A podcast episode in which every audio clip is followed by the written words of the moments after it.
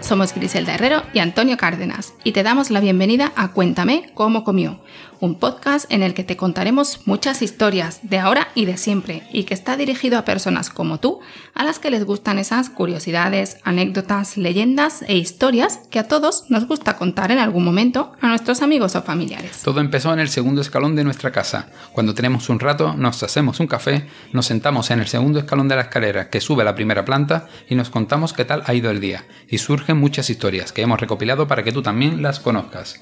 Yo contaré historias de hoy, mi día a día en la consulta. Traeré casos reales, preguntas que traen los pacientes o que me hacéis a través de correo o de redes sociales.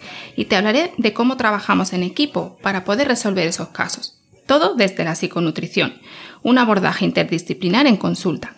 Te contaré cómo solucionamos un caso de comer emocional o de rechazo a alimentos, pero también responderé a preguntas como ¿existe la adicción a la comida? ¿Por qué recupero el peso después de hacer dieta? ¿O es bueno pesarse a diario? Siempre con la ciencia como base. ¿Qué dicen los estudios? ¿Cómo me ha llegado a la consulta? ¿Y qué hemos hecho para resolverlo? Son historias que cuento desde el segundo escalón y que ahora quiero que tú también las escuches. Yo te contaré en cambio historias de siempre. Todo hecho histórico está muy vinculado con la alimentación. Quiero hacer un repaso por la historia desde otro enfoque, porque conocer el pasado nos puede hacer comprender el presente. Nos contaron en la escuela que Juana, la hija de los reyes católicos, estaba loca y que no pudo reinar, pero no nos contaron cuál era su relación con la comida, incluso si pudo haber sufrido anorexia. Todos sabemos que la patata o el tomate vinieron de América, pero poco sabemos que el taco mexicano tuvo su origen en España. Sabemos que Colón partió con tres carabelas, pero no sabemos qué comieron o cómo llenaron las despensas para sobrevivir a aventuras tan largas y desconocidas.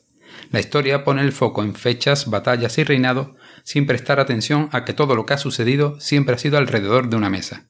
Quiero contaros desde el segundo escalón de mi escalera la historia que nunca se ha contado porque comer es parte de la historia.